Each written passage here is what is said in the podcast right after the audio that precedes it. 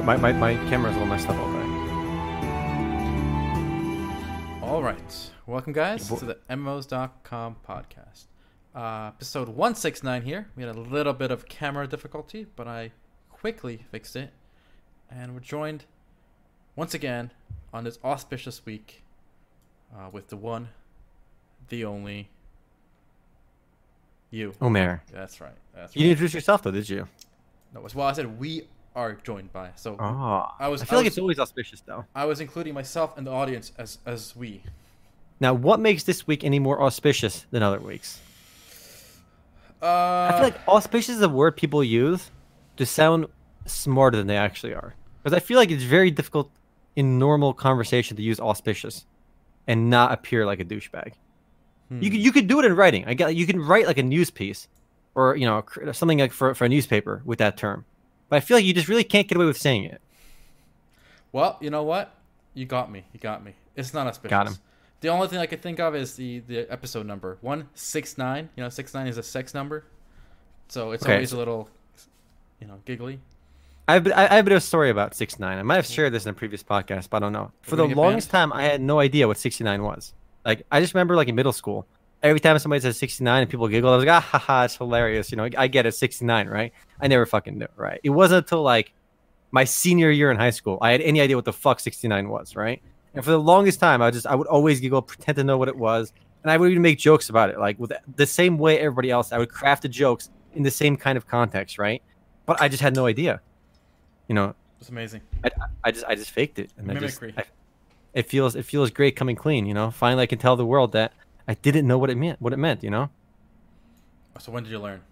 I told you, Oh, senior year of high school. Okay. Yeah, it took a while. You know, and I, I've been faking, fake pretending to know what it meant since then. You know, it's one of those things that you're, you're just too embarrassed to ask. You know, you ever had a conversation where like, like somebody says something and you're not sure what that word means or like what he's talking about, right? But like you don't say anything up front, and the conversation kind of progresses like 5 10 15 minutes into the same direction and you still have no idea what the fuck this word means and you've been nodding and saying yes this whole time you, you've gone too far you at that point what do you do can you even truly ask the person like what the fuck does this mean because you've already been nodding for the last 10 minutes No, you you, You ne- can't- you it- never ask. But but if someone asks you directly, oh, are you, do you know this? Are you familiar with this? You say, uh, remind me. Okay. Now, because that then you don't sound like you don't know. You're just asking him to explain it. You know, in a, in a summary, kind of like re- re-jog your memory way. So that's what, that's what we got to do.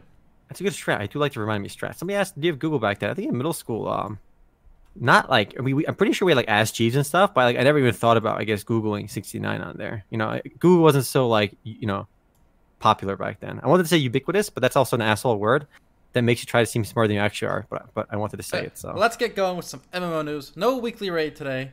Uh, didn't get around to thinking of a good one, but we have plenty of industry news to get us going for the first uh, bit of the podcast here. What do you got, Altai? Well, Hit us up. I, I thought a big bombshell of the week was Trion. Trion Worlds being sold to Gaming Go. It's know, actually a game ago. Please get it right. Gamigo?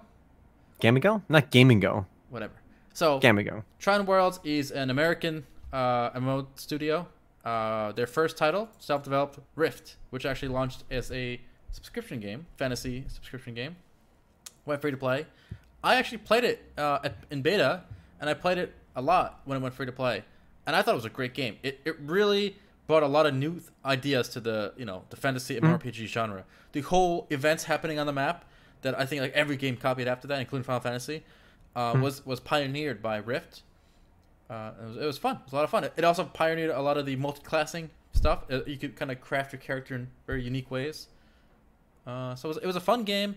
Unfortunately, you know, with time, you know, things fade. Uh, Trion has released other games in the meantime. They're behind Trove, which is actually doing pretty well, I believe. Mhm. Atlas Reactor, which is not doing so well. And No, done, so. Defiance 2050, which is also not doing well. And ArcheAge, which is a game they published, they haven't developed it, uh, which is a Korean game, has kind of had a really, really um, vocal backlash against it. You know, like all I hear about this game is how much people, how much Trion messed it up, basically. Yeah, I, I've I've actually almost never heard something positive about ArcheAge. I mean, everyone kind of says it was a great game, and then ArcheAge, I mean, Trion just fucked it up. Though it was a game I never played too much, so I don't have too much of a personal you know, stake over there. But it's just almost universal amongst people on RMRPG and of gaming circles of, and people I know that have played ArcheAge, they almost universally shit on Trion. But I'm almost kind of afraid to think like maybe it's one of those situations where people just like hate the publisher all the time. Like I know people hate Nexon all the time. People hate like uh, Aeria Games all the time. But I don't think anything's received as much universal hate as ArcheAge's treatment by by uh, Gamigo, by by Trion rather now. So that that that probably is the biggest the biggest hate I've seen. Yeah, and and, and Derpy has said in chat, ArcheAge had so much potential. That's another phrase I hear a lot.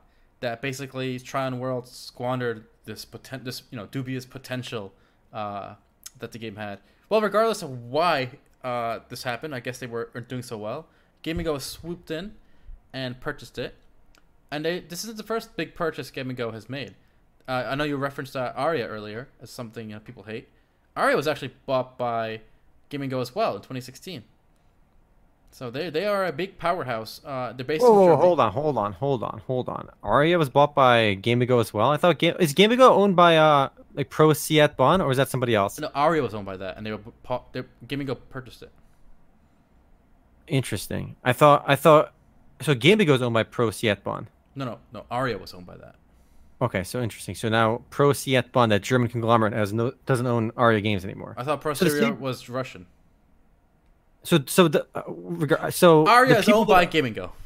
I got you. So, so they own both. They both they own Trion Worlds now, Gamigo, and Aeria Games. It's actually a really big consolidator in the free to play world right now. Like like what other big free to play publishers are there in North America? Like back in the day, you had stuff like EG, you had you had OG Planet, you had G Potato. These all are gone. They've all been merged you with had, the companies. You had already. Outspark, which also you, was purchased by Gamigo even further back. So they are now the ones running Fiesta because of that purchase. Yeah. That's it's interesting how there's so few publishers now back compared to back then. Yeah, publishers have taken a huge beating. These portals, MMO portals, uh, especially mm-hmm. in America. In in Europe, they actually kind of remain strong, which is you know why Gamigo keeps buying them.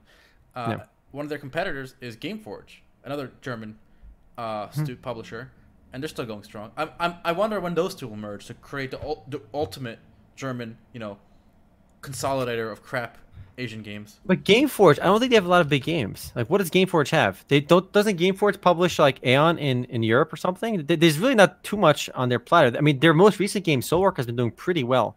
Like that. That's really the only more recent launches from them I've heard of. Like, if you go on their homepage, yeah, they have Aion in Europe, they have TERA in Europe, and then the other two games they highlight on their homepage are O games, some garbage strategy game that's on the browser that's purely pay to win, and then Soulworker. They, they don't. They have a lot of games, but I feel like not, they're not very they have big. 4Story, dude. Dude, they have Nostale. Runes of and Magic. Metin2. And Metin2. That's right. You know Metin Metin2. That game is huge. Can I turn? All right, I'm gonna turn my mic. Um. But anyway, back to Trion here. So, uh, there was no official announcement initially. Uh, the the news came out in bits and pieces through the official Discord and the forums, and then Trion had to release a statement saying, "Okay, yeah, it's true. We we did this." And shockingly, well, maybe not shockingly, they have uh, you know, they're gonna fire the vast majority of the staff. So I believe there are around 200 employees at Trion Worlds, and the rumor currently unconfirmed is that all but 25 will be losing their job. Wow. So what that means to me is they have absolutely no interest in actually developing these games. They're gonna just run them, you know. Well, is. I mean, it, it comes down to I think a lot of that is like when you have two publishers, there's a lot of um, overlap. So they're gonna just fire the you know redundant staff between two companies. That, that's kind of normal. And actually, we, we probably should have seen this acquisition coming because I know I put up on MMOs.com some news that Gamigo was raising like $50 million or something in, in bonds. Hmm. So they, they raised like 50 million or something. We don't know how. who, I mean, that gives an idea how much they, they could have paid for, uh, you know, for, for, you know, for Trion Worlds. Probably around, around that tune of 50 million. Wow. And, you know, I know you said there's some, you know, there's obviously when you buy a company, there's a lot of duplicate roles, so you fire people, right? Mm-hmm. But you would think if they were planning on keeping all their games open, they would have to keep they would have to keep the developers, right? I mean, mm-hmm. they can fire the you know customer support, they can fire the managers, the back end stuff, but you got to keep the developers. So honestly, to me, this seems like they're gonna. So what is the future of, for example, Defiance or Atlas Reactor? I think they're gonna be shut down again. Yeah, those I, those games are done. The games that don't have the player base, 100% Atlas Reactor, I think is gone. I mean, it was a cool idea. It was interesting for them to try it, but it didn't catch on. It just doesn't have the player base to survive, right? I mean, we've seen a game like um, I think this week, uh, Splash Damages, uh, Dirty yeah. Bomb announced that basically they're not developing the game anymore, right? Yeah, that's another one. And that would, and they have over 600. They average over 600 players on Steam, and and at that point, it wasn't, you know, financially viable to keep the game running. and it's an FPS game, nothing too crazy, right? But uh, you know, you have a game. It just there's no way Atlas Reactor is going to survive with the player base it has. I think I'm pretty sure if I remember correctly, it's way less than that too. I'm looking at Steam right now. Let's take a look. Yeah, Atlas Reactor is averaging over the last 30 days 151 players online right now. If um, I don't see the numbers making sense for them. If if you know uh, if, if Splash Damage can't keep developing Dirty Bomb with over 600 players, there's no way they're going to keep developing Atlas Reactor. That game is shutting down for sure. I don't. I'm not so sure about um about Defiance just yet, only because it launched on consoles, and it might, you know, I think MMORPGs on consoles still have kind of a bit of an allure, like a free to play market is just not nearly as explored on consoles. Like the MMO industry on PC for the longest time has been inund- like just bombarded with free to play games. You just haven't had that yet on consoles. So just launching any game on consoles will, will do better, I think. So there's a chance the game has an audience on console. It is the whole console uh, port of these free to play games is kind of weird because even Nexon is shutting down Hyper Universe, right, for PC in the West, but they're not shutting down on Xbox yet, which is very weird. Mhm. Yeah, so I don't know what the logic there is, but we shall see. Yeah, I'm telling you, it's because it's just there aren't that many free to there aren't as many free to play games yet on consoles, not nearly as saturated. Mhm. So yeah, I wrote they raised 32 million euros back in October 13th, right? So this early this month. So um, if I had to guess, you know, most of that money, it probably took them 32 million euros or less to acquire uh, Game Ago. That was probably all that money was raised for, you know. So it's probably the maximum cost for that. And they're they're a big. Uh, I mean, they're really consolidating the industry. I mean, web, somebody asked, what about Webzen? Webzen, um, basically, if I remember correctly, they're the ones that merged or bought out G Potato. Yep. So they did. Yeah, Webzen owns all the G Potato games, and really the G Potato games were nothing back in the day. I mean, all you had was Fly for Fun, right? And they're still keeping Fly for Fun running, and that was like the only game. It was actually Fly for Fun, and do you remember the other game? Altai? It was on the Fantasy MMORPG. Rappelz? Rappelz, yes. Rappelz is a game we rarely ever mention on this podcast, but it's a game that's really survived this test of time, right? Like Last Chaos from Aeria Games has also been kind of a like Shaiya and Last Chaos of both games. They've been around forever, and both are kind of fun back in the day. But I, I haven't touched these games in like five years. Oh yeah, yeah. And Ra- Rappelz is still like it's still a thing, which is pretty remarkable. yeah So I mentioned S4 League. Oof, it's I- still on I- I Aeria. love it's still on Aeria. Yep. some, it's still on life support, but the pro, S4 League, nobody plays the game. It's so hard to find an audience in that game. I, I actually remember making an account, like a new account, and just launching it recently. And it's just there aren't a lot of players online. You can't. There's no way the beginner channel. You have to play like the free channel. And there's if you go, it just at certain hours, nobody's playing. The game is completely dead. And because the player base is so low, they have to charge more money for cash up items to even keep the game viable. I, I just don't see the S4 League's um like audience even staying alive any longer. Yes, the game is technically alive right now, but just not that many people are still playing S4 League. I actually think this whole industry still needs a lot more consolidation and a lot more games shutting down. So I'm actually surprised. I think so too. I'm actually surprised how long some of these uh, portals and you know, uh, you know lower tier games have stayed up, including a lot of WebZens games, to be honest. So I think we're Yeah, going to see more yeah. of this. Yeah, there's no reason to have this many games. I think, and and, and the remarkable things we keep like even as games shut down, like this this this this week, you know, we've heard the shutdown of uh, no more development for for Dirty Bomb, uh, Hyper Universe is shutting down. These are these aren't really MMORPGs, right? But like there are still more of these free to play games launching than shutting down. So the size of the market isn't really growing that much. Maybe like low single digits, very little bit of growth, but you get so many games are still coming out, and it's further dividing up the player base. So I think we need a healthy reset. I think for a lot of these older games, like like for example, i- i- it's really unfortunate that like some of these games didn't really catch on, and they just got to shut them down. Like if you look at uh on Steam charts, there's Kritika Online, right? Yep. I mean, it- it's got it's got a small audience, right? But the game, they keep launching updates for it. It's not like this game is being ignored by the developer, right? I know En Masse has launched a big update just this last week. The game is averaging 250 players online, and that number has been going down literally every single month since release. I mean, 250 players is not terrible, but like the problem is you have so many games like Kritika. I mean, Kritika is, is, is not a not a not a. I don't think it's a great game, but it's not like awful either. You have so many other games like Kritika. You know, you have Closers as well, which also isn't doing very well. Closers is averaging looks like 470 players, but that's also down from over a thousand just earlier this year.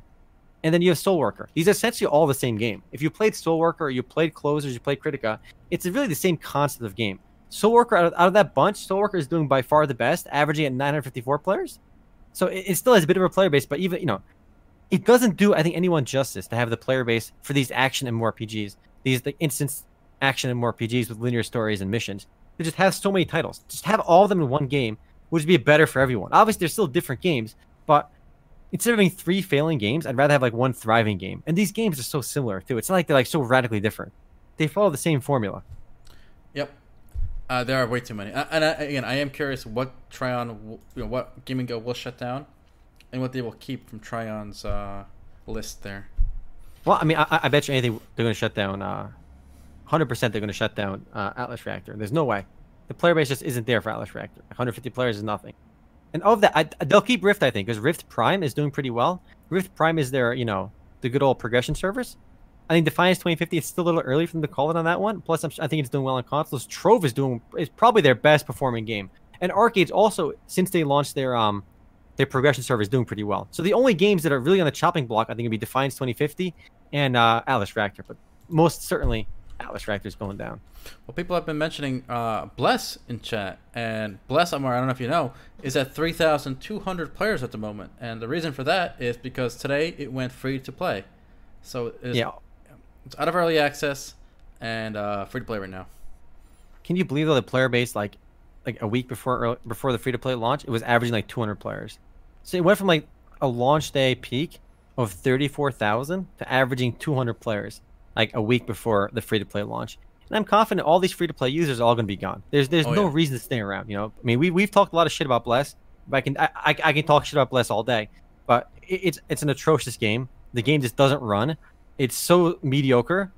It all these free to play users. It should have been free to play from the get go, but then they they promised they fixed it, but they didn't. So it's it's it's they're all going to quit. And everyone's kind of. I think honestly, it's almost like a spectacle right now. Everyone knows this game is ass, right? Mhm. If you see like every every and every video showing up like, on, on their official YouTube channel, right, announcing new updates is downvoted to oblivion. It's like 15 likes and like 900 downvotes. It's like one of the most skewed ratios of upvotes to downvotes I've seen on YouTube.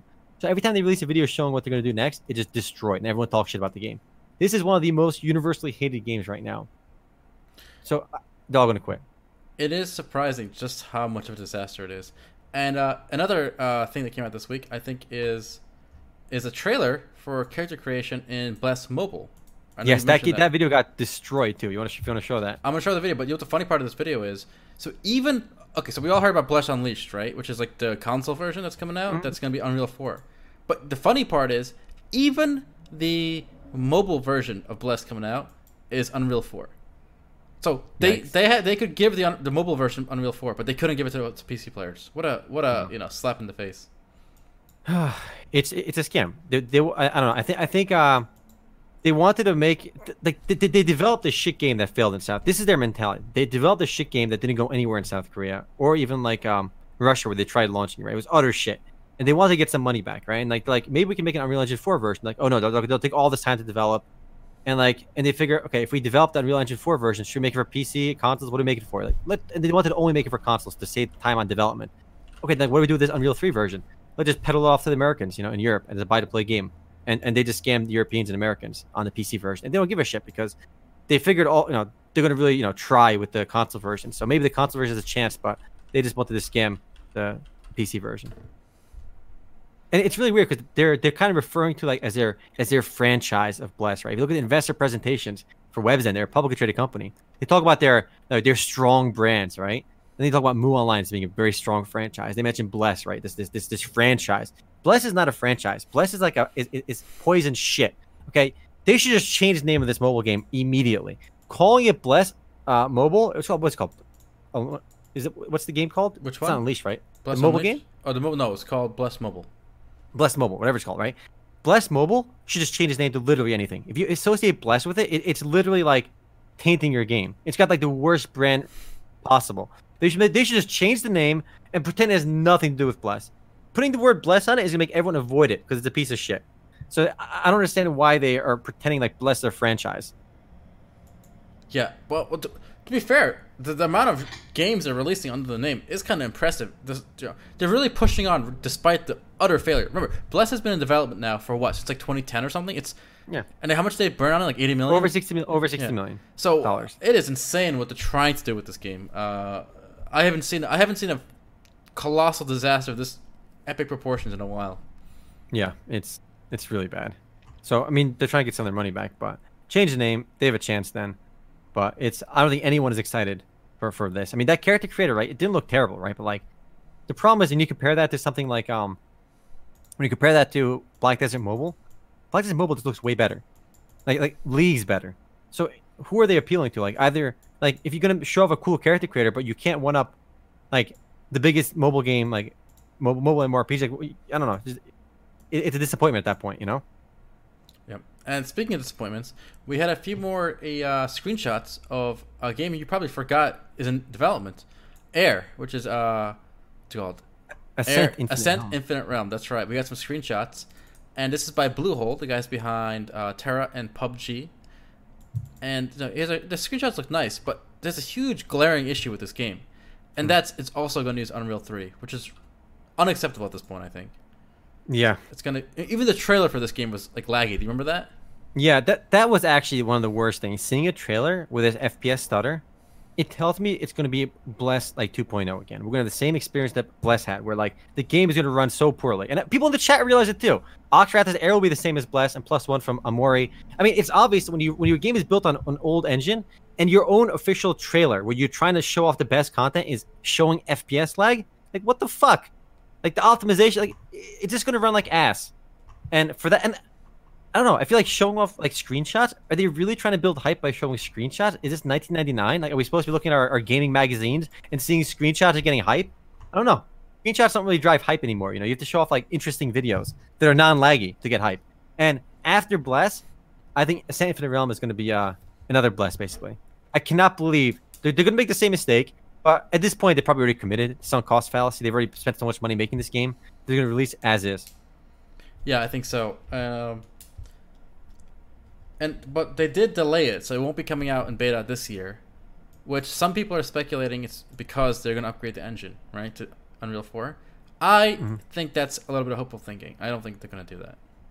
I mean, they should, or They they, should. should make sure it runs well. They should, but I don't think they're going to do it. I think it, they're just going to ship what they have and just hope for the best. Yeah, I think that's their there's a there's a strategy right now too. Remember, Bl- Bluehole, and people are saying, "Oh, well, you know, Bluehole has all this money now from PUBG, right? So they're gonna do right now. Take their time, make it work properly when it comes out. They learned their lesson. I don't think so. Look at PUBG; it's it's a mess. Like what what make? uh, Look at this company's history. What makes you think they learned any kind of lesson? I, I don't get that. First of all, if I you look at PUBG, TERA doesn't even run well yet. Come on, Yeah. TERA's still one of the laggier games. yeah, people still complain about Terra. I give it a pass only because it's so old. I don't expect a full Yeah. rehaul of like a, such an old game. But uh, so I am amazed every time I look at this Steam chart for PUBG. Talk about squandering um, dumb luck. So if you look at just this year, uh, PUBG peaked of January 2018. Okay, average players was 1.58 million, with a peak concurrent of 3.2 million. Okay, and every single month this year since January, they've lost nearly every month double digit player base. So we went from 1.5 average players at, at the beginning of this year to the last 30 days below 500,000. That's insane. How do you lose, you know, two thirds of your player base in what nine months? Well, I mean, I think somebody in chat said it was dumb luck with their with the success of PUBG. And I think it really is because it was really one of the first standalone battle royale games, right? And it was what made it really special was it was a standalone battle royale game, and it was really the only one out at the time, right? so you could charge money for it, and it could be a laggy piece of shit. It didn't matter, right? Mm-hmm. I mean, if you played PUBG in beta, which I did, and you played it during the first like few months it released, which I played quite a bit of. I have over 200 hours in PUBG. It's it ran like ass. They were they were. It's, it's one of those games that like this game is kind of fun, but the second a better game comes out that does the same thing, I'm gonna switch, right? And that kind of happened with with Fortnite to a degree. I mean, obviously it's still different style, not exactly the same kind of game, but like they had every advantage over like any other battle royale game, and it was just it, the game just ran like ass, and the game just crashed all the time and bugs, and it just it drove a lot of players away, and, and all the cheating in the game too. Obviously, was a big was a big turnoff. So again, yeah, you're right. But my, my point is, so given the success of this game, which by the way is hmm. it's buy to play, it's not free to play. So and obviously it sold like 50 over 50 million copies. So with all that money in this time, it's been nine months. If they couldn't optimize this game, what makes people think they're gonna optimize Air? Like they're just not going to. I think they're gonna release what they have and then hope for the best. Yeah, I, I'm unfortunately I have almost no hype for Air. I, I know it's gonna run like honestly, if the game runs well, I'll be so surprised. But what's remarkable is like I remember when Unreal like do you remember when Area Games and like OG Planet were launching random ass Unreal Engine 3 and more MMORPGs, like these random 3D games. Even um what's that Nexon game that we, that we played with uh, you collect a lot of monsters. You got the level 20 in it when it what was the max level? What's it called? Next time game where you collect monsters. Yeah, you got you you got the max level. Which Max level was 20 at launch, right? So you got the max level pretty Oh, quickly. oh oh yeah, it's, they're still running. Riders of Icarus. Yeah, Rise of Icarus, right? That game runs on Unreal Engine 3, and it didn't run nearly as ass as Bless. Mm-hmm. So I, I, I, Bless was trying to have all these open world areas, which I think made it like really, really ass, and it was probably poorly pro. Honestly, I think a lot of it comes down to like really bad programming. Because I remember if you look at the, the number of files in the Bless folder, which is pretty insane, right? You just right click the folder and click properties. In the Bless folder, there's like eighty thousand files, which is insane. Why would you need eighty thousand files in a single folder? Like most games, most like logical games, which aren't retarded, they they compress files. They have one file with like everything you need in it, right? Or they they they, they try to combine files for efficiency's sake, you know, because like you can have a ton of files and it's not not usually a big deal, but every time you want to open or access a different file is more loading your computer has to do in a very weird way. And, you, and I think maybe a good way to illustrate this is almost like when you run an antivirus, for example, or anti-spyware, it checks every file individually. And sometimes when you load a game, you got to load every file individually too. And just combining files makes a lot of sense. If you combine, if you look at the folder for literally any game you have on your PC today, it, it- it's not going to be that big. I know Final Fantasy 14's got like 200 files in their folder, whereas you know you have like over 50,000 with Bless, which makes no sense. So it was just really, really dumb like logic. And in fact, there's all there's so many files there that do absolutely nothing. Because I, I was actually looking around the like the IN, the, the, the files in Bless. They were like the, these configuration files, right? And there's like these stock files for FPS games. It's like your the control schemes are like WSAD, change weapon, reload, and these are in the Bless folder. There's hotkeys for an FPS game in the Bless folder today, and you can change them if you want to like, change your settings, right? But they do nothing in the game because those files aren't even being used. So there are literally like thousands of files that are unrelated to Bless. It, it makes no sense. It shows you that they're so incompetent over at NeoWiz, and like they have no idea how to like work with this engine. It was it was a hot mess.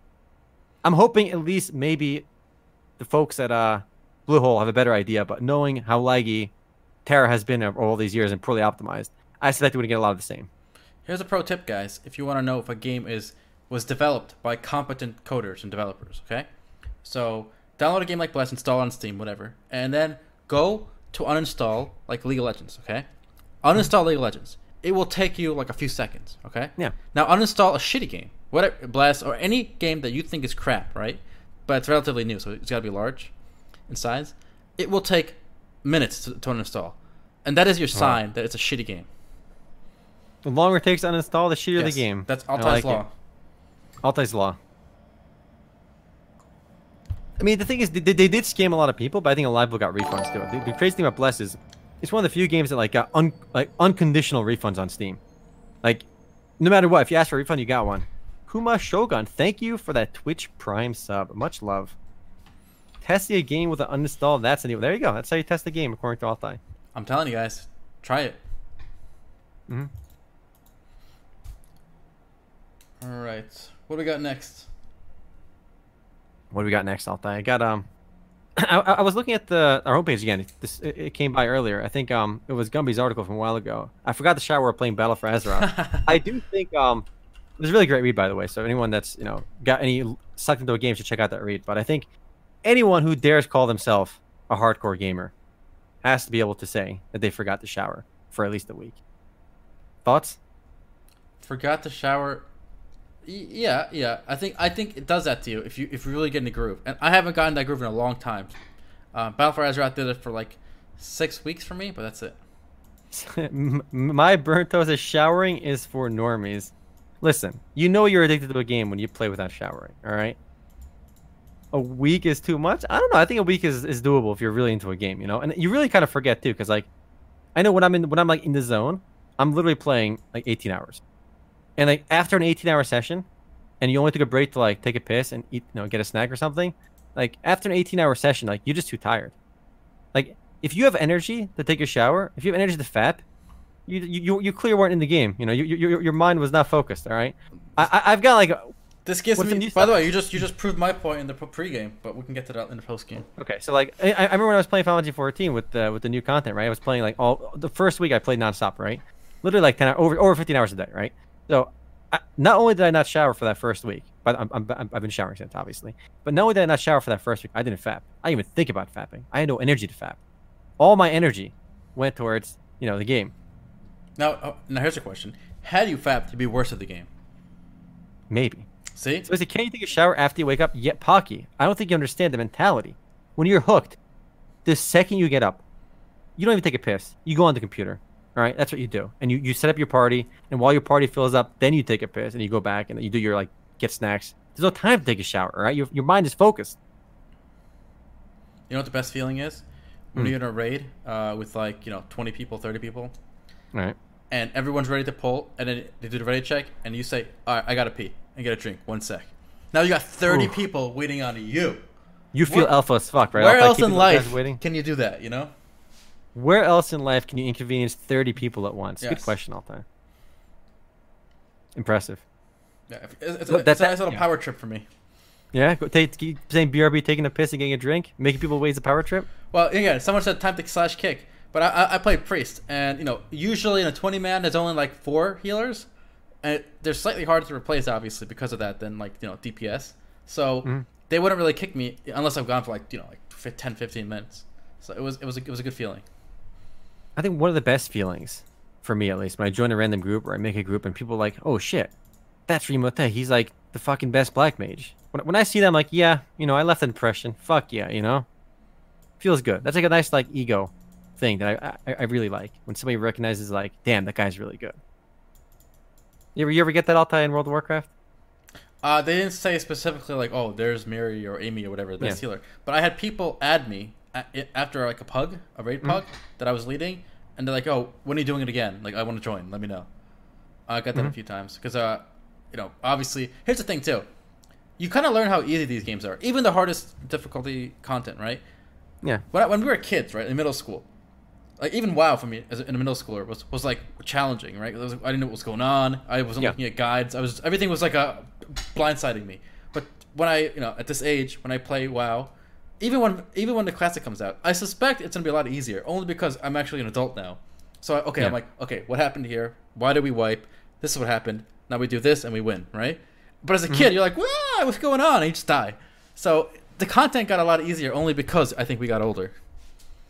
Really? Oh yeah. So yeah. you think, you think like, um, Like, I'll clear MC much quicker this time than we did back then, when when Classic comes out.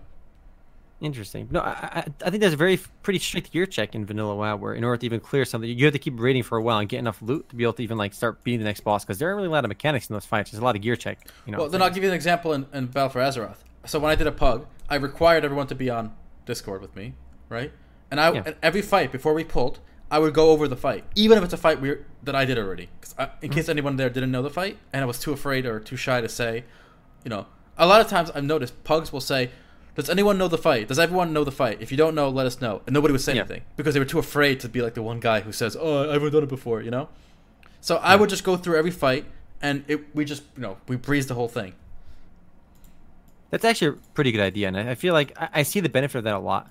But I'm usually the guy that asks if you haven't like if you're not comfortable, just say something so I can explain it No, to you, like right? Like what- I'll say it in chat. That works. That anything. works if you have seven other people you're working with. It doesn't work with thirty other people because you're E- always even gonna have. seven, it doesn't work. Well, yeah, even with seven doesn't work. But, but I mean, I, I don't blame him. Imagine like I, I'm trying to get into a party, right? And then the guy was, "Do you know the fights?"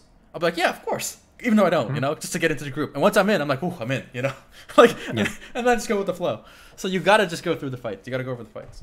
I remember I was I was doing this fight for like 14 hours straight one day. This one fight, right? And at, basically in the middle of the fight, the boss targets one player to do like a special mechanic, right? So only one person has to do it, right? And it's one in eight, one in random who gets the mechanic, right? And I'm like, okay, everyone, if you get targeted with this mechanic, do you know what to do? Everyone's like, yeah, no problem, we got it, right? And you know, of course, what happened was like, you know, one time it targeted this this this like our our, our bard or something, right? And when the bard had the mechanic, they, they had no idea what to do, 'cause- and, like they're just running around completely confused. They killed everyone, right? I'm like, what the fuck, dude? I, you, you said you knew what to do. He's like, XD, I never got it before, lol. I'm like, are you fucking serious? Like, why don't you say that? You just literally set us back 20 minutes of wasting our time. You know, and that what? happens all the time. Of course, of course, because if you're that guy, you don't want to get kicked, you know. And he doesn't know. But I wouldn't even, I wouldn't kick the guy. At How that does he point, know? 'cause he's seen it- How, well, how how does he know that when you ask the question, okay, does everyone know the fight? If you don't, let me know. How does he know that when you say I haven't done it before, you're not gonna get insta kicked? We were already in the fight, okay? When I when I asked that question, technically, it was just one part of the fight. and he I, he just bang on. He never gets that mechanic, and if he gets the mechanic, we're all gonna fucking wipe. Apparently, I mean, I'd rather him just say he doesn't know it, and then I can explain so simply. But I, I see the benefit of if you're on voice chat with these people, you can explain very clearly to everyone what to do, Yeah. and that's a really nice benefit. Yeah. And I actually think um, I think it'd be really cool actually. If, I, I- know you used to, I'm pretty sure World of Warcraft has built-in voice chat, right? When you're in yeah. your party, Yeah. that's really good, I think, because Final Fantasy 14 doesn't have that. and I mean, sometimes game people on Discord is like they can't do it, like they're just too lazy. But if they can like just mute themselves in game and hear it with oh, audio, that's another good check, though. By the way, there are people who will say, uh, "I can't get on Discord. Uh, I don't want like." I'm like, "Why? It's free." And then whatever they give excuses, I just kick them because these people are worthless to me. If you can't, if you can't do two seconds of work on your end, right? that means- you would kick me. I would kick you. I've joined lots of groups that say this, like, like join Discord. I'm like, no, I'm not joining. I, I kick I'm you. like, I. I will on. be like, I'll be like, I'll be, like, I'll be like, listen, I know the fight. I'm not gonna mess up at all. No, I, I don't want to talk to you. I, I, don't, want- I don't, I don't want you to distract me. I've, I've had I've had exceptions only when their gear score was high. So in, it's eye level in, in, in WoW. But, they would look up my logs probably and see that I'm actually really good. I, I, I hope. Can they If view? that up- is there like a number they can view on your profile in game?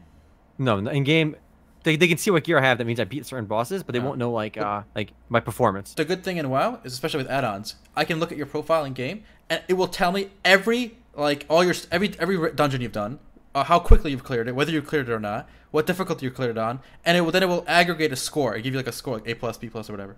So if there's someone who's if, if, you know very high, I mean, one time a rogue didn't want to join Discord for whatever reason, and he, he was like substantially better than me in, in, in score. So I let him in. I just, I'm like whatever, don't worry about it.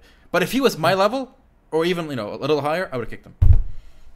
I, that actually reminds me of a really good idea. If somebody can make a mod for Final Fantasy 14 that shows everyone their FF logs, their their basically their their numeric performance score on fights in their profile, so you can right click on someone, see their profile, and would, like the mod would just overlay. They would Google would search their name on the website and just overlay the score. If the game, if anybody can make a mod like that, I would use that, and that would be great. Obviously, Yeah. if you mentioned it, though, you'd get banned because the game is very strict about that nonsense. Yeah. So anyway, it helped me a lot too. The fact that you know when you're an adult, you're willing to communicate more. I know. I, I remember me as a kid in you know EverQuest or WoW, even mm-hmm. Vanilla WoW. Uh, I was not willing to ask for help or look at you know mm. look for guides or you know whatever. Talk. I remember in WoW, I didn't talk in voice, even though I had a mic.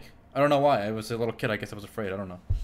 But now, I- Alta, uh, Have you done any of the really hard stuff in WoW before you quit, or no? just just one Like- mythic boss. That's it. I actually would have loved to see you struggle to do like some like really hard content because it's it's it's I think it's it's quite like uh it's fun. It's quite like quite a little trip to be able to like spend like four or five like a week like six seven days ten hours plus a day on one fight literally all day. Have you ever have you got have you done that in the any of the WoW fights you've done? A couple hours. uh, Not about days. A couple hours. That's a that's a Well, here- casual well, here's the thing. Here's the well. Here's the thing. I, uh, in WoW, at least, because you need 20 people exactly to do this. It's it's again, it's, even with the mechanic. yeah, it's harder. Yeah. It's a social check, uh, which I like actually more than a in a technical check. So, for example, I don't think you could have even done the WoW content only because you couldn't have. You, you, you know, done the social your, dis- checks, maybe? your thing about not being in Discord wouldn't fly in WoW. You just wouldn't get into a guild. That's it. You could never do Mythic. Yeah, I, I, I, I Nobody get would that invite you. I think, I think I think in World of Warcraft I'd be more willing to be on Discord with strangers because I, I typically don't like joining Discord with strangers. I don't know, it's just weird. Yeah, you're a little I, I. I can handle myself there. I, I just don't want to because I just Why? one is it's distracting. One I'm, I'm kind of a parser. I'm playing. I'm trying to actually mid max, and Oh, don't- min max, Everyone in the mythic is also. If, if you just chatter up like, "Hey guys, what are you doing today?" They're gonna they're gonna they're gonna mute you or kick you. well, obviously, but like Yeah. even like this, the, some random asshole calling off mechanics isn't helping me. It's actually distracting because I've, I've memorized these fights that I'm in usually. Oh, maybe. But and there's another thing in uh, WoW that I don't think exists in Final Fantasy, which is why WoW is better. Uh, there is no usually Nice. there's no one way to do a fight. So every guild has its own little like you know pet pet way of doing it. So it's not That's like pretty cool too. I, I, I like when fights actually have multiple ways of doing it. That's actually a really good design so decision. I yeah. So the fa- actually I think if you can be if you, if if a group content can be done without voice, it's not good group content in my opinion. Because it, it- all that means is it's it's ri- it's very rigid and individual. So if everyone does their little piece, you know, the fact you have to require communication, or else it's not, or else it's not a multiplayer game. It's just like everyone Mm-hmm. playing a single player game together. You know, Yeah, I see what you mean, but like, uh, it's tough. I, I- I see what you mean, but I, I would like to see more uh, creative and more interesting like fights in MMORPGs. Like, um, like, are there dynamic, any mechanics? Dynamic. That's what we need. Are there any mechanics in like World of Warcraft that are like like silly? Like, I know there's like um, like there's a there's a there's a fight in Final Fantasy 14 where like I, I, I'm talking just purely from a design perspective. I think it's interesting, right? There's like a, actually like a fight where you just literally do DDR, like eight there's eight circles in the ground and eight one player just sit on each one right and you and then all of a sudden you know there's uh, there's an arrow appears and you gotta be facing the direction of the arrow and it starts moving faster and faster so you to quickly turn your camera angle every time you miss one you know if, if the group misses too many you it's instant wipe right it's not a hard mechanic but it is interesting that like it's a mechanic in the fight where you just literally eight people are kind of doing this basic DDR mechanic. No. Is anything silly like that in World of Warcraft? Not that I saw, but there is a lot of silly stuff that's like not part of the original design. So here's what I mean. Mm. I, I might have told the story, but it's it's my it's my best. Here's my best World of Warcraft Battle for Azeroth story. Here we go. So I'm in a pickup group for uh, the Uldir raid on heroic. So it's, it's it's not mythic, but it's still relatively ish hard, especially the first month. And we're on a we're on a pull, and what this one guy keeps doing is he he um he waits till some, we're moving as a group, right? Then he stands on the edge of like the uh, area. Then he uses he has an item he has okay to switch positions with another player. So he'll switch positions with a player, usually like the main tank, right? When, when the tank is like, okay, I'm pulling, and the tank is running towards a you know boss, he'll switch positions with the tank, and since the tank is already moving, he'll continue moving off the cliff because the other player was at the cliff when he or on Switch the edge. position. So he'll fall and die, and then you know he would just randomly do this random people throughout the pull. And as we kept wiping on this boss, this the, the main you know the main raid organizer kept getting angrier and angrier, and we're all on voice, thirty people on voice. Like, who did that? Which of you did that? And then one guy's like, uh, I think it was this guy, and the guy's like, and then they kicked him, right? Then he's on voice. He goes, Yeah, way to kick your top healer just because this guy accused me. It wasn't me. I'm like, Oh, sorry. They reinvited him. So then we kept wiping, we kept wiping, and he did it again and again and again, right? And this guy was just reeing on like on on, on voice, and the whole group fell apart. Right at the end, we we couldn't clear the boss, and then the guy on chat is like, "Yeah, it was me the whole time." the guy they kicked, right? yeah, the guy they kicked originally. Oh no, he's he smooth talked his way back in. and I was I just actually love little things like that. Yeah, it was so good. It's actually I think it's it's really remarkable for World of Warcraft to have like fun uh, items that do that, right? A lot of the engineering items do cool shit like that, where you can like be invisible, swap positions. It's like it's very memey and like completely like troll. Like I don't know, I, I think little things like that is what makes an MMORPG an MMORPG. You know, like I mean, obviously it was a frustrating experience, right, to a degree, but like it was a very memorable experience for everyone. You know, Oh yeah, and yeah. the whole point of these games, you know, is to ultimately walk away with some kind of memorable experiences. And obviously, this is not going to be the end of the world. This guy got like slightly frustrated, but like, it's really cool they designed those into the game. I, I kind of wish, wow, Final Fantasy 14 did stuff like that, and just more games in general had more fun items like that. and and it was so fun. It was so cool that I stayed on chat with him in the Discord channel after most people left. It was me, him, and like five other people, and he was giving us a troll lesson in WoW. So he told us a really good troll thing. You can buy potions of invisibility, right? Mhm. So he says what you do is you drink the potion of invisibility, you walk up to the boss in any raid. Then if, if there's anyone you want to get kicked from the group, right? What you do is you're invisible, so the boss won't aggro you. Mhm. You switch positions with a random person you want to get kicked, and obviously as soon as you switch positions, he'll he will aggro the boss because he's not invisible, and then he'll wipe the group because everyone's not ready, and then you will say on voice, "This guy who pulled? This guy did. I was watching." He will have no clue what happened. Like what? Uh, he, he, he probably might even think he pulled. Yeah, know? exactly, He- like, you don't know. on his screen, he appeared in front of the boss. Maybe he didn't realize. He just kind of brain farted, and he might be like, "Oh, sorry guys," and take responsibility. yeah, yeah. So that guy taught me a whole bunch of cool uh, troll lessons. I wish Final Fantasy had more stuff like that. It would have been great. But we got we got nothing like that, unfortunately. No fun, no fun items, no teleporters, no memes. Feels bad. All right. What else I got? Oh, I got a cool story. Oh, All right. So All right, remember what? What? All right. So what is an MMORPG we played that was older than Ultima Online by one year? By one year, Nexus Kingdom of the Winds. Yeah, You that's played the one. Oh, really? It's actually the what you're talking about. Cool. Yes, that's exactly what I'm talking about. They're making a mobile version. Really? Nexus TK. Yep. It's it's gonna go by the Korean name, which is uh, Barum Yuan Yuan. Now, real talk. Anyone in the chat, anyone on Twitch chat, have any idea what Nexus Nexus Kingdom of the Winds was? This was like old as fuck. This was like one of the first MMORPGs my brother and I played. Like this was, and the thing is, this game, it was a monthly subscription, but the first ten levels were free, and we both played. We both had characters on the first ten levels that we just played forever, but we could never level past that because our parents wouldn't pay for a subscription. We did subscribe for one month though. I don't know if you remember. Yes. Yeah. Yes, it's a 2D game, uh, Shaolin. Polygon, I've played it back then. Awesome. I'm glad we're not the only ones. Zemi has played it. Really? I'm surprised. That is an old game. It was really fun though. It was like it was weird. it Sounds was definitely weird. Let me show you guys some gameplay of this game, right? And this game was actually by Nexon, uh, back in the day. Yeah, it's one of the first Nexon titles actually. People don't know that because I think they spun off from Nexon later. Yeah. Damn, look at this hype trailer, boys. Was it like Tibia? Yeah, Tibia's a really Yeah. good example of what kind of what kind of game it was. Y'all are old. Can't compete with us young bucks. Look at that text. Do you see that text on the screen for Mage? the whoa, look at the font, the warrior, the mage. This is they're they're rocking. They were the first ones to get uh, Microsoft Word 95 to bust out the text over there. Whew, look at that word art, quality memes. In this video, the guy's just killing wildlife. There's like some zebras, some tigers. That was back before they could design monsters. You're just killing wildlife. Well, even today, MMOs, you kill wildlife for a long time. I know. I love intense player involvement. I remember like our grind path in this game. We killed so many of these nine-tailed foxes. They were like our grind spot. This game was mega fun back in the day. That's some intense shit right there.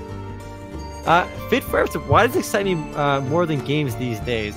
Honestly, there's something magical about these older games. I don't know. I don't know what it is, but there's like, especially 2D games, whether it's Tibia, whether it's Nexus, Game of the Winds, or even Maple Story. There's, there's something about like progression and grinding in these games that just feels different than a 3D game. For me, it, it oddly, very often, it feels more satisfying to like grind in a 2D game than a 3D game. I, I, I don't know what it is. I can't put my finger on it, but I always there's something there's something there's something special about these 2D games. Maybe, I, I don't know. I think one of the reasons why these games like are were so much more exciting and interesting back then is because each one had the potential to be so different from the next game.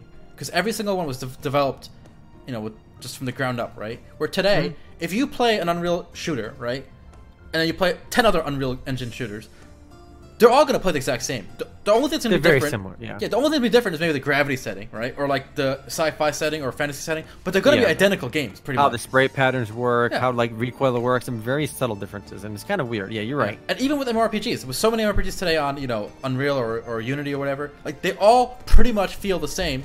Not just because they're all fantasy, you know, you can still be different if you're fantasy, but they all feel mm-hmm. di- the same because they're literally all built on the same engine. You know, all the core, you know, mechanics, the way movement works, the way like the camera works, is all the same. Yeah, lot, uh, Josh mentioned LaTale was. I had a lot of fun with that as well because I love Maple Story back in the day. Just LaTale was a fun way to play another Maple Story alternative. I think one reason too is that like a lot of MMORPGs today have this very generic 3D look to them, right? Yeah, And I feel like when you make a yeah, when you make a game like 3D as well, I feel like a lot of resources go towards like making these maps, making like the character models. When you make a 2D game like Nexus TK, the one we're seeing in the background, I feel like more emphasis can be put on gameplay and progression, and that kind of ends up showing for like the players kind of feel the depth through the gameplay. Because just adding more zones, I don't think I don't know. It's weird. Like when they add a new zone to a game, I don't really get excited because the zone's always kind of like some background shit to me, right? I I don't really care. It's the gameplay I get through that zone or exploring that zone or getting new levels, new skills is fun. I think you kind of that, that kind of shines through a bit more on a 2D game, if that makes any sense. I feel like there's more emphasis on actual gameplay because the visuals aren't really in the way too much. Um, yeah, I don't know. They make Uh, it so they're making a mobile version of this, right? Yeah, and I, I think this game is uniquely well suited for mobile because again, back then especially, the, the kind of the gameplay was pretty simple. You basically walk up to enemies, you you put your cursor, which was a square, on top of them to target them, and then you just cast your ability over and over again. That was it. There was no like moving and attacking or anything. I feel like there's something fun in like the concept. Is like I don't know. I feel like we lost so much in MMORPGs. Like I, I just feel like if I can play a game where it's a little bit grindy and I can just keep getting progressively stronger and stronger, and I can feel that progression and I feel rewarded for it, I have a lot of fun. I feel like almost through all these new shiny MMORPGs, we kind of lost the basic formula which makes MMORPGs fun. And we've lost that, I think, very much because a lot of MMORPGs feel like more a collection simulator than, than a game. Just- everything just feels easy, and there's no motivation to get stronger. I don't know. Even if I play Nexus TK today again for the first time, I feel like I'll have fun because killing an enemy. eh, eh, bit of a bit of a side note over here, but you remember like a lot of old games did this, and some new games still do it. Where like you're in the newbie zone, right? And then you you took a wrong turn. You go to the different map, right? You go to the map like to the to the east of town instead of to the north of town or west of town. And these like these level 75 bandits that one shot you, right? It's always a weird feeling, but you're always like, I want to kill those fucking bandits. You know, they killed me when I was level one. Like, I wonder what it was like to kill those bandits. And like, you, you train, you grind, and you go back and you kill those bandits, and it feels it feels good, it feels satisfying, right? But like, I don't have that itch to get stronger in a lot of MMORPGs these days because at no point in the game did I feel challenged. At no point did I want to get stronger. Because I'm, I, Maple Story 2, I've been playing, for example. Like, at no point in Maple Story 2 did I feel like, oh, I can't wait to get stronger, right? In Maple Story 2, all that, for example, like, uh, how often did you just not spend your skill points or your stat points? Oh, I, I to build up like eight levels at a time. Yeah. Like, why should I even bother using my skill points? It doesn't matter. Or my stat points. Who cares? It didn't matter. I'm, I'm, but you know, in Maple Story One, The second you level up, guess what, boys? We're hitting the skill points and stat points right away. Because Yep. you, you didn't have the luxury of saving that. You had to use it to level faster. But in Maple Story 2, you're leveling by questing anyway, and the quests are just easy anyway. So Eh, you just hold on to your skill points. You don't want to think about it. And the game has infinite skill resets, which are great. I, I love the fact that the game isn't monetizing the skill resets. But even with skill resets, I just didn't bother spending my skill points or even my stat points because I, I didn't care. the the key word I think is pacing. Pacing is so important to give a game context and meaning. For example, Maple Story. After the first few levels, my brain, I think we said it last week, my brain didn't care about the zones I was traveling through, the monsters I was fighting, the quests I were doing, the NPCs I was interacting with, because my brain knew that we were progressing levels so quickly that I would never have to go back here, talk to these people again. I would never have to see these NPCs again or these monsters again. So none of it mattered. Whereas in a game where you're going to spend, you know, a week at level between 10 and 20, 20 and 30, 30 and 40, each, you know, bracket of 10 levels, you're going to spend at least a week uh, there in that zone, in that in that region. You got it. You get to know the zones. You get to know the grind spots. You get to know the NPCs. You get to know the other players there. Mm-hmm. But when everything is so quick, not only is it quick, but you you actually care less because you know it's going to be forgettable. Like you just don't care. Yeah. it doesn't stick. And I- I mean, I, I love the music and stuff in Maple Story too, but I, I just couldn't like again feel attached to the worlds. I know someone criticized us in our last podcast saying that like we were shitting on Maple Story 2, which I think we weren't because there's a lot of, about Maple Story 2 I really do like. But some of the core gameplay mechanics I think are the weakest in Maple Story 2 versus everything else. I think Maple Story 2 shines outside of its core gameplay mechanics. The core gameplay is actually I think very meh or very generic, right? It's not like particularly bad, but it's not particularly good either. So it's very much in the middle ground there, but it kind of shines with everything else it does. So there's a lot of positives to say about that, but I think the core gameplay needs a lot of work and it's very shallow.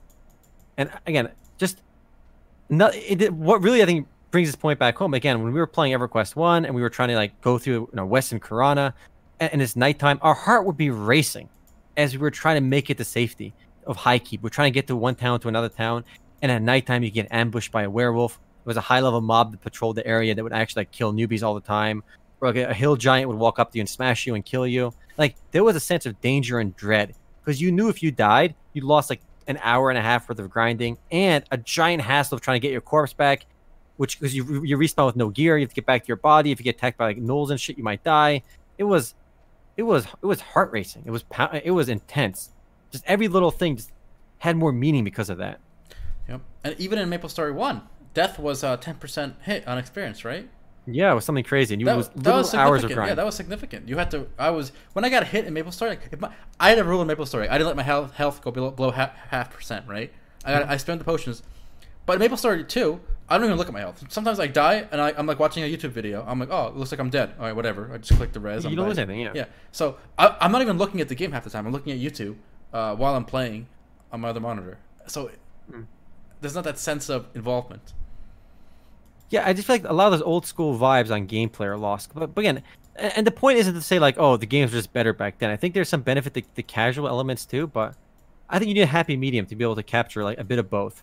You know, I, I don't think the experience should be so like difficult for like casual players not to be able to enjoy a game. You know, a lot of the like a lot of the, the casual players make up the bulk of the player base, right? Make some easy fodder content for them too. But I just feel like oh, the hardcore players are the ones that play for like ten hours a day, and I think you need those as well. Yeah, and like you said, I think a medium, happy medium is required. So I think Maple Story, for example, one, the old grind that we played was too too bad. Like, that was too slow, hmm. right? But they went Yeah. they went too far in the other direction. Honestly, even the direction they went with Big Bang, right, where you can get like level 150 in like literally one day of like, you know, pretty hardcore play. I think that's even a fair happy medium because No. it's after that it really slows down. Yes, no, I, it- no, it's, it's fast, it's fast, It's but even that I felt was more enjoyable. Just the core gameplay grinding part was more enjoyable than Maple Story too. that's more enjoyable for you because you kind of remember Maple Story one. Mm-hmm. If, if you were a new player to Maple Story one today, and Yeah, you it might be confusing with how much Yeah, how you fast you're wouldn't know how quickly to change zones. You wouldn't know like what to do, what to level. I feel like should, in, in Maple Story One, if you got to level like let's say thirty in the first in like t- let's say it take ten hours to get to level thirty, that would be perfect. I think because you have enough time to learn your class, learn your abilities, learn the maps, uh, kind of read about the game as you go. But that's so now one to thirty is like what like five minutes? Like it, it's insane. and- you know, you're right because the problem is I, I played Maple Story a lot back in the day, so maybe I have a bit, I, I have better memory of it. But the thing is, you're right because the, how quickly you move through zones in Maple Story One today is insane. You have no. It's actually probably worse than Maple Story too. The Oh, pacing. Yeah, it's crazy. Like there's so much of the world becomes obsolete so quickly. Because what was cool about Maple Story One was like, you could be grinding uh, green mushrooms outside Henesys, or you can be killing dark stumps in Perion, right? And they're around the same level, right? And there was multiple grind spots per level depending on which like city you were near, or which city you were at.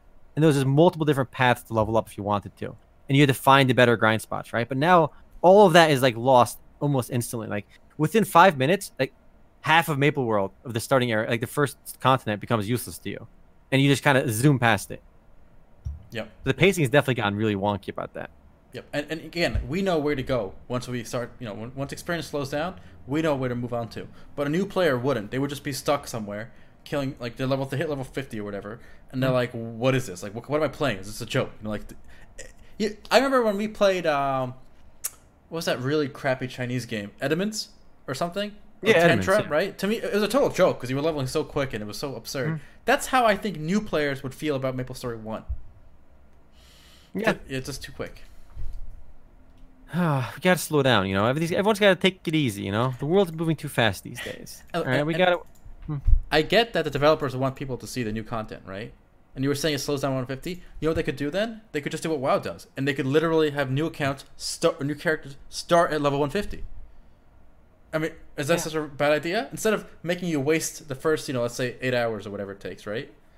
Mhm. Why why go through that? Just start you there. So when you go when you leave town, you kind of progress at a normal rate, and then you're and that's it. You're done. Fair. And even like some of these older games like Tibia and RuneScape, I mean, they're clearly doing something right. But like both Tibia and RuneScape are some of the most popular like MMOs outside of like World of Warcraft and ESO, right? Outside of the outside of, like the three biggest games. Honestly, RuneScape might be like in America, probably like in the top five of popularity of like MMORPGs ever. Old school RuneScape is more popular too than, than regular. So what old school RuneScape is doing, right? That formula is clearly working.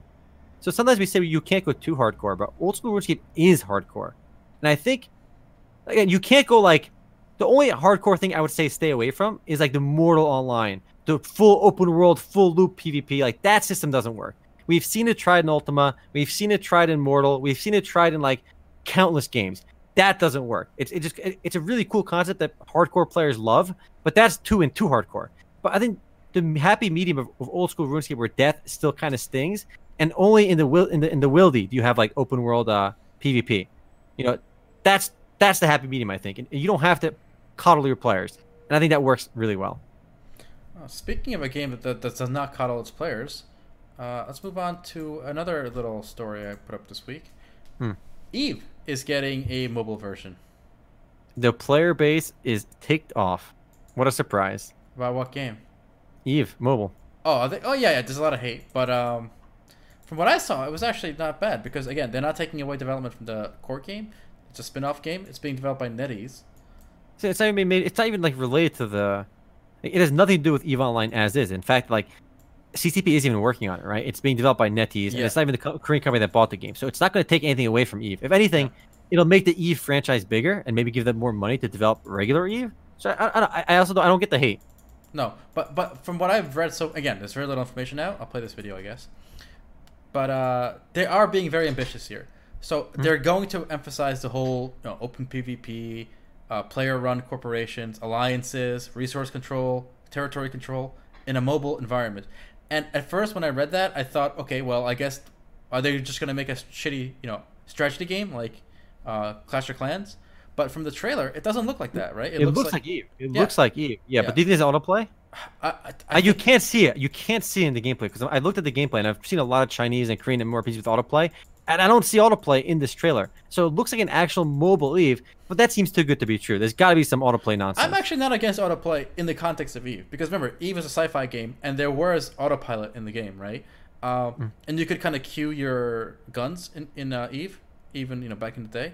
Mm. So I think it's uniquely well suited for a game that kind of meshes. Here's the thing. Maple Story Mobile, right? When you click the autoplay button, it kind of feels weird watching your character do its own thing, right? But for me, Yeah. somehow watching a ship do its own thing after you give it a command doesn't feel as weird because you know it's kind of like like ships today have auto auto right like like all those ships in the ocean today those cargo ships they drive Yeah. themselves unless there's a problem then the human takes over right which is how Yeah. which is how autoplay works like in Maple Story um uh, your, your character you know does its own thing and you take over if there's a problem Uh, so for some reason, I'm more okay with autoplay esque features in in this kind of game than like a a game where you control a character. Yeah, I feel like I guess if you do the autoplay kind of like a good balance between like a clicker hero style autoplay and some kind of MMORPG gameplay, it could be done in a fun way. But I, I just haven't seen it yet. I've tried a lot of autoplay games. It just has not clicked for me yet. And, and, and I just want to cover this. I thought it was hilarious. So obviously, NetEase and CCP put out a press release announcing Eve Echoes coming out in 2019 for iOS and Android. That's the mobile version, uh, and they were really hyping up the whole uh, social features. You know how, how they're trying to hype up the fact that it's going to be similar in style to the PC version. And I want I just highlighted this one quote from the it's the last sentence of the press release.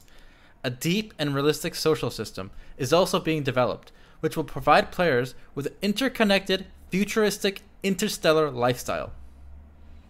So those last four words are hilarious. An interconnected, futuristic, interstellar lifestyle. What the hell does that mean? That's some marketing nonsense. Is what that sounds like?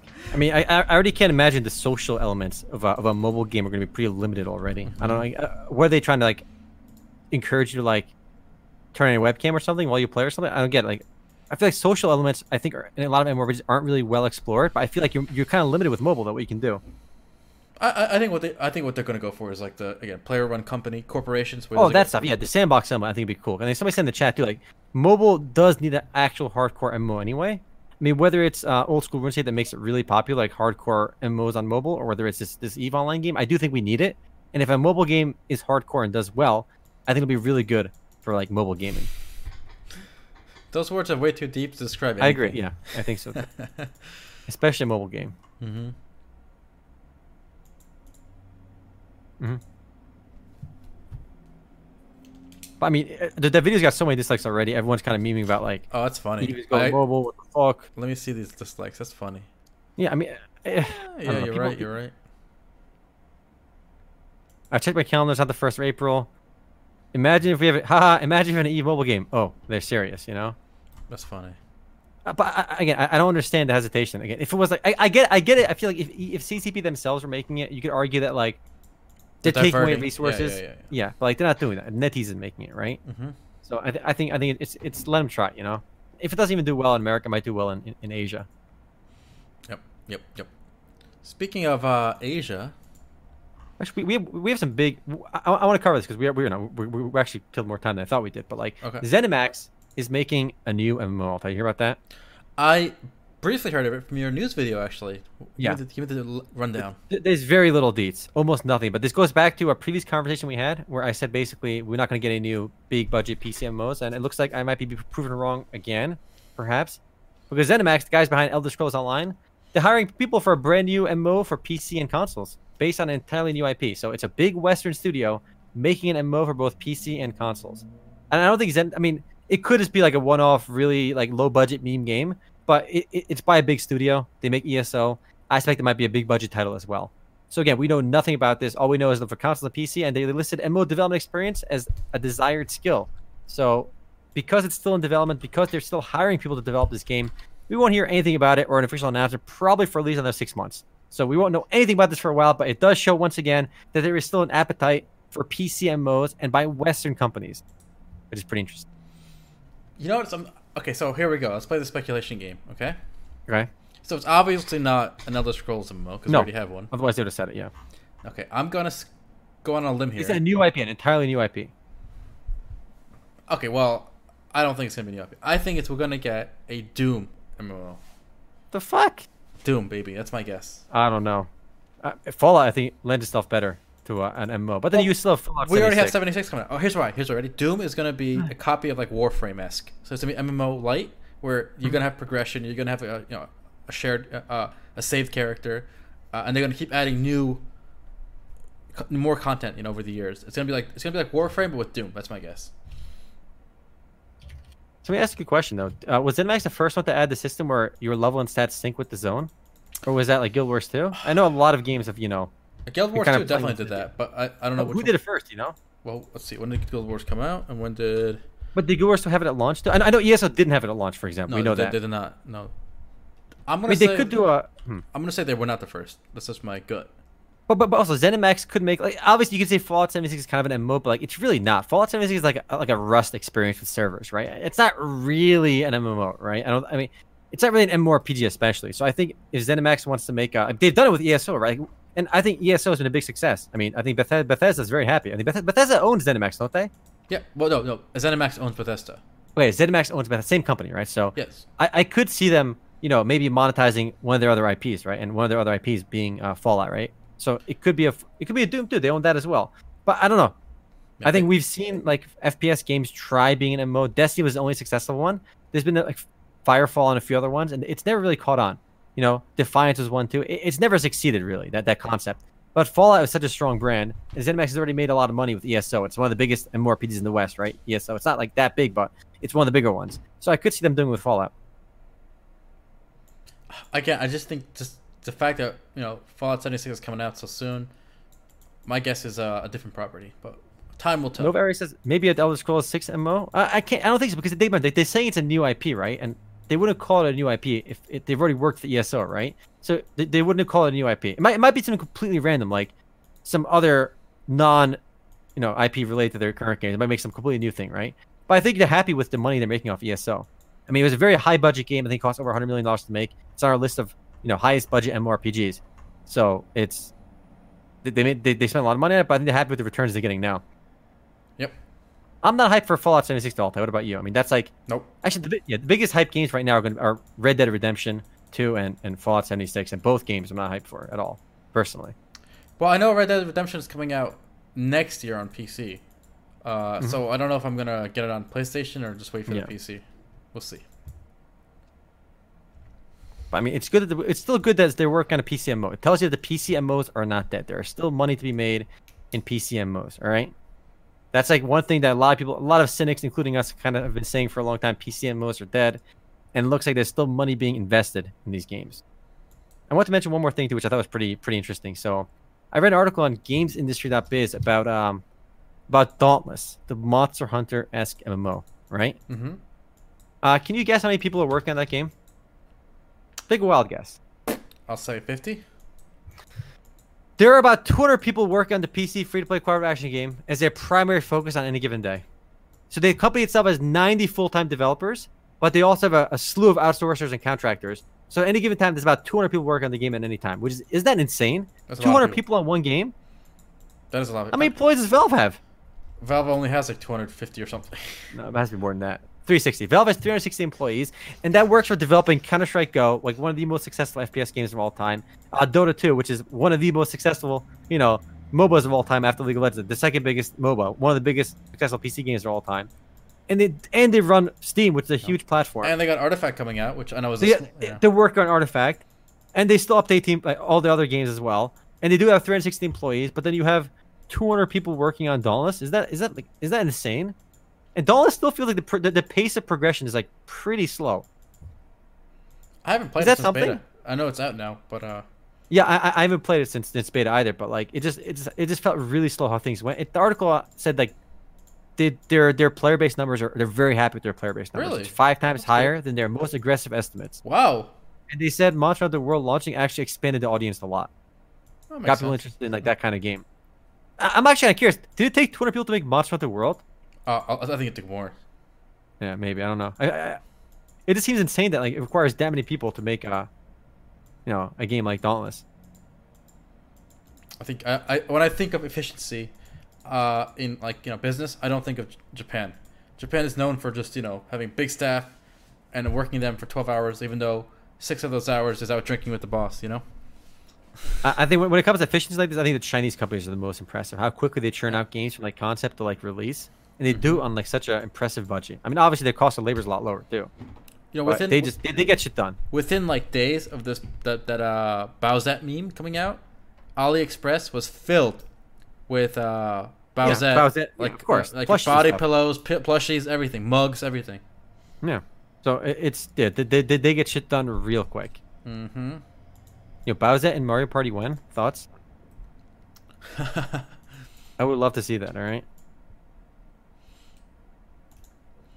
Too bad Chinese games are terrible though. I mean, I, I, don't know. I don't think so. I think a lot of Chinese games are pretty bad, but um, Whew, a lot of Korean games are pretty bad too. I Oh. mean, look at it that way too. We've had there's a lot of like the most American games are awful too. So like I feel like most games are pretty bad.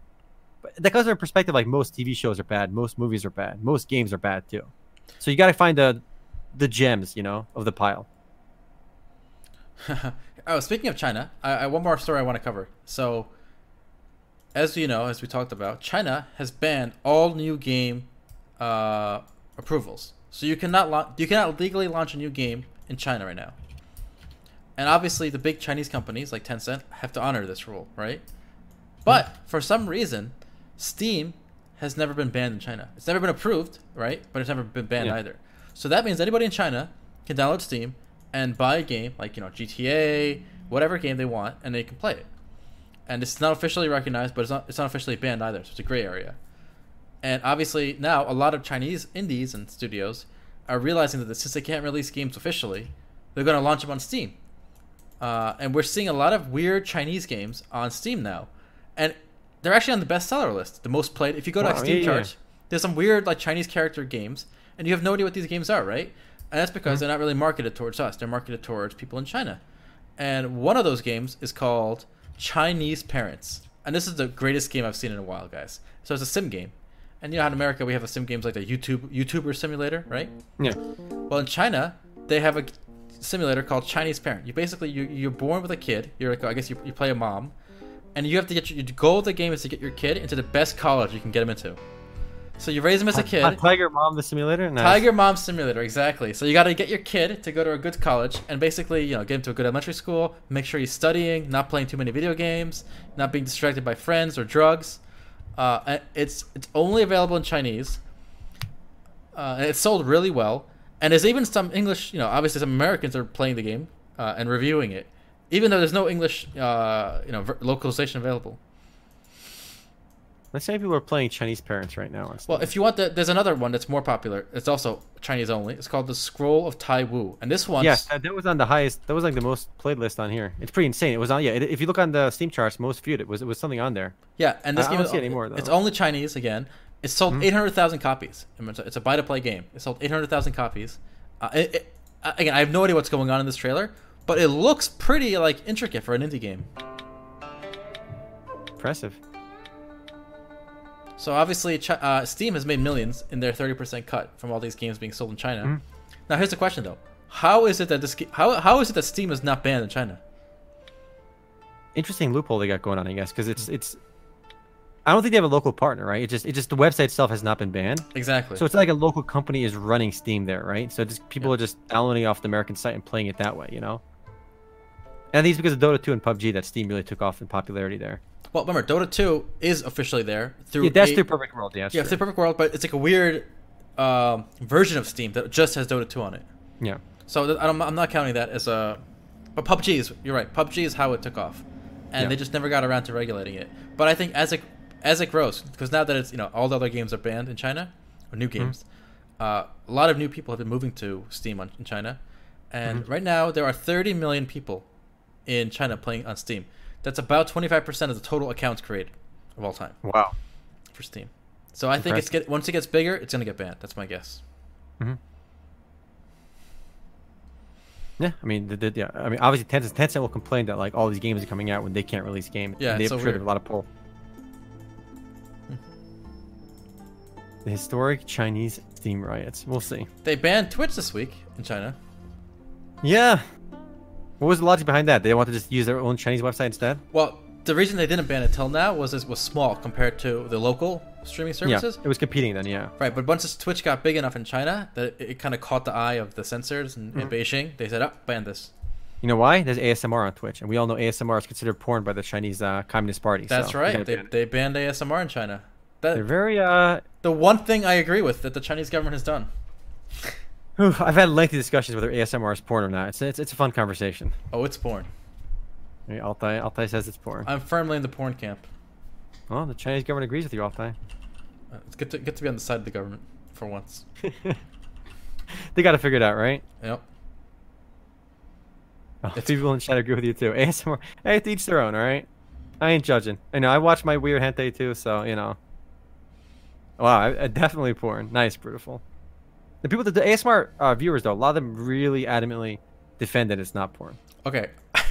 Uh, Look, I know I'm going out of my way to find the most blatant examples of ASMR that's, you know, like sexual, right? To make my point, but look at this. Come on. Anything can be ASMR. Look at this. It's uh ASMR unboxing dresses, try on haul ASMR. So this girl just tries on dresses that she buys and she labels it ASMR. How is this ASMR? Like, how how is this not just see, Altai, sexual? Altai, see, as as your dick gets hard, it kind of like quivers a little bit and makes noise, and that that, that quivering noise is uh, the ASMR. How is this right? ASMR? Thinking emoji. I don't understand. This is kind of hot. Yeah, I, I, I ooh, That's a point though. It's supposed to be. I like the angle. I like the angle when she bends over. You know, to the camera. It was nice. Oh, Penguin Powered is saying it's not porn. There you go. So I, I'm not sold that it's porn. Some of it can be pornographic, but I think a lot of people that watch it don't watch it for porn. I disagree. I think they do. But they ask people. uh, Do you think people are just lying in those self-reported surveys? Yes, I think they're lying. Why? What, what motivation do you have to lie in an anonymous survey? Because you don't want to where- you don't want to admit it to yourself. Why? If people ask, if, but if they ask Americans, do you watch porn? They say yes, overwhelmingly. Like, No, there's not like no. Some some say no. No, I bet if you go But, to but, the but the numbers are like astronomical. Like if they ask American, what percent of Americans watch porn according to surveys? It's through the roof, right? Okay. But the I- percent of people that watch ASMR that say they watch it for like sexual arousal is like less than five percent. Yeah, Well- I agree. Maybe maybe it should be ten percent. Okay, but like it's still very low.